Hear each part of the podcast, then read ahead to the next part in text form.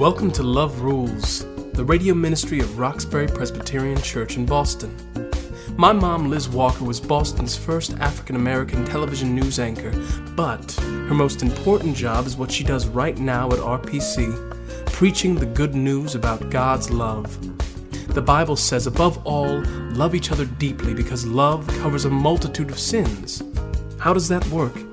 Join my mom now as she offers us Love Rules from Roxbury Presbyterian Church. Hi, everybody. Welcome to Love Rules. The message today you must be present to win.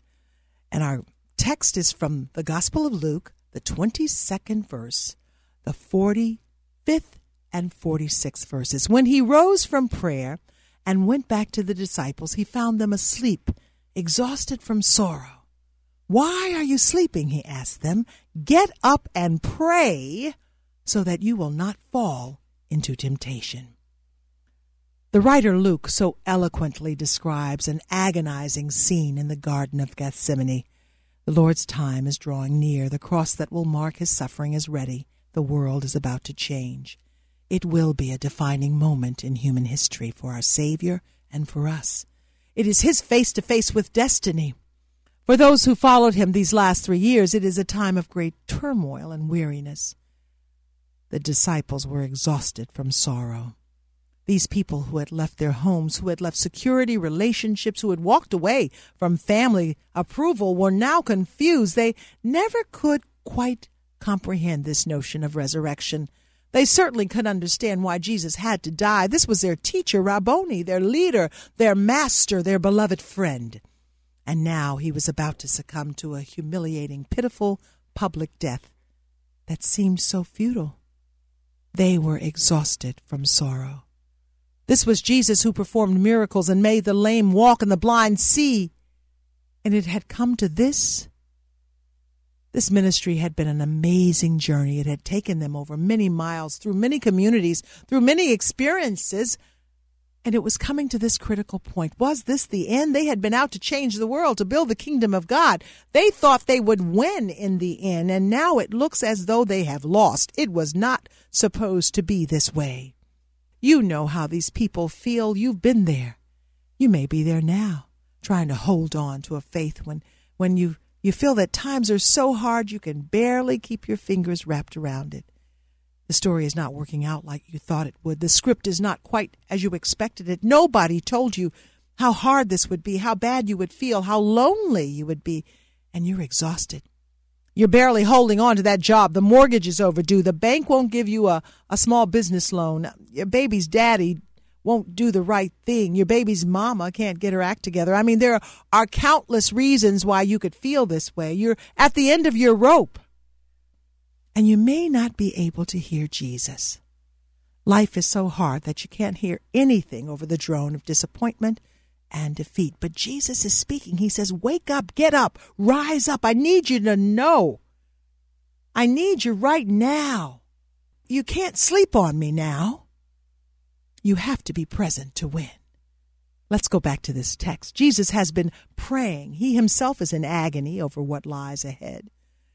He has even asked God to let this cup pass, but when he comes back and finds the disciples sleeping, now he has a number of choices. He knows what his destiny is. He's been talking about it, trying to prepare them for it for a long time. He could have just let them sleep. After all, he loves them. He knows they cannot save him. This is God's will. He could have just as easily prayed over them and gone on to be by himself, but instead, he comes to them and wakes them up. Now, I've been trying to imagine his demeanor. I'm not so sure it's gentle or soothing. I think it may be strong. You know, when your mother calls you up at your room, she says, You know, why are you in bed? It's way past time to go to school. Why are you sleeping? Now, Jesus doesn't ask this question because he wants an answer, just like your mother. The disciples should know that by now. Jesus asks this question because he wants you to know the answer. Why are you sleeping? It's not over. There is something you can do. There is always something that can be done. I'm so glad you're with us today. Here's a special invitation. Join me at Vision New England's Go Conference at the Connecticut Convention Center in Hartford, May 20th and 21st. Hear some dynamic preachers. Be inspired and uplifted while together we learn more effective ways of taking the gospel to our friends, our neighbors, and co workers in order to do justice, love mercy, and walk humbly. That's Vision New England's Go Conference, May 20th and 21st in Hartford, Connecticut. And here's a special deal if you if you're a, a Love Rules listener, you can log on to goconf.org. That's G O C O N F dot org. And then go down to the coupons part of the registration. And after you've registered, just type in Love Rules and you'll get a 15% discount and you'll hear some messages that just may change your life. So join us. I remember when we first began our work in South Sudan, as you know, because I tell you almost every day. I worked there for 11 years after leaving television news. That first trip was a feeling of exhilaration. I really thought we were onto something. I thought we were just change brokers all of us who were working on the project at that point, the early time, were too naive to know how big a crisis we'd we'd stepped into. We we just didn't understand all of the geopolitical ramifications that were going on and affecting things in South Sudan. I'm not sure that we even understood the severity of the war. That first trip, we came back with pictures of people who were slaves and former slaves. We interviewed people who had been tortured and raped and stories they told would make your skin crawl. And surely, once we tell these stories and show these pictures, surely someone will do something. Surely this war will end and, and the cavalry will come in and the Marines will come in and everything will be fine. And this problem, this global phenomenon will change. We'll wrap this bad boy up and we'll move on. It was 10 years later before that war officially ended and the conflicts and the violence continue to this day. In other words, we thought something was going to be immediately changing, and it never did. Now, we were humbled because we did help build a girls' school, but we were more humbled that it took us 10 years, and it was one of the most physically and emotionally draining periods of my life. Mission work is the most difficult work there is. Whether you're in the desert of Sudan or working in Boston, when you give your all on the battlefield for God and you can only measure success by inches, it can be hard. The Christian life is a difficult life by the virtue of what you profess you are, living against the grain of the world. So we all periodically suffer from lapses in our spiritual walk. It doesn't mean a crisis of faith, it just means a lapse in the journey. But the problems come, the sickness really comes if we allow those lapses to become a habit. If we don't do something. Jesus says, wake up, get up, rise. He, he said, listen, you've got to do something. Every once in a while at church, our members write prayers down and we leave them on the altar for our prayer ministry to pick up and, and pray over. It's a powerful practice. It, it, it makes our prayers tangible. And it reminds me of the eighth chapter in Revelation, where an angel collects all the prayers of all God's people on earth, uh, the prayers of outrage and praise and despair and hopelessness and victory, and mixes those prayers with incense and presents them before the throne of God. You must read this, chapter 8 of Revelation, and then hurls them back to earth. And according to the text, there came peals of thunder, rumblings, flashes of lightning, and an earthquake. Author Philip Yancey writes The message is clear that prayers are answered. History belongs to the intercessors, the prayers who believe the future into being. Prayer is what you can do. That's what Jesus told the disciples that night. Pray. Prayer, you see, is more than just a, a means to the end. Prayer is the end.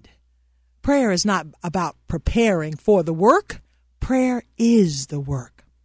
Prayer is presence. The Bible says, pray continually, always give thanks to God, pray in the Spirit on all occasions with all kinds of prayers and request. See, you can easily become confused. This does not necessarily mean you're supposed to always be on your knees. I mean, it might be hard to get around if you're always praying.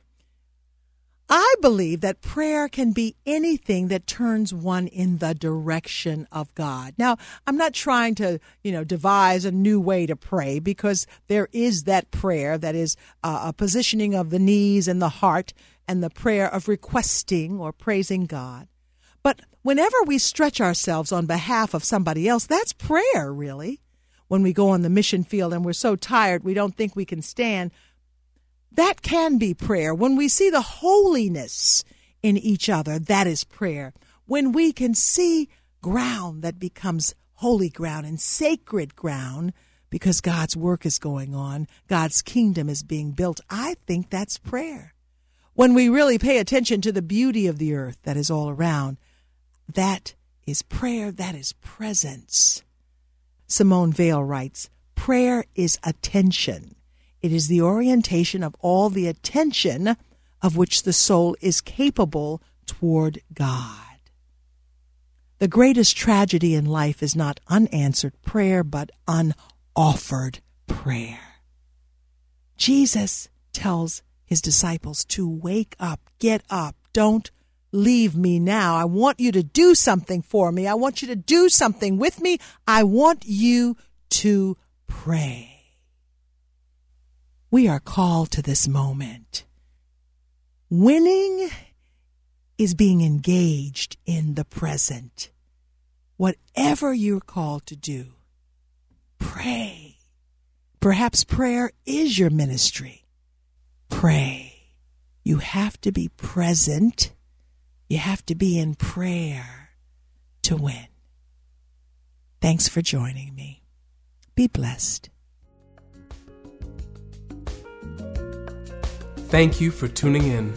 Roxbury Presbyterian Church is located at 328 Warren Street, right in the heart of Roxbury. Come worship with us on Sundays at 11 a.m. This is a listener supported program. We invite you to partner with us and learn the many ways that love rules. Visit us on our website, roxburypresbyterianchurch.org, or call us at 617 445 2116.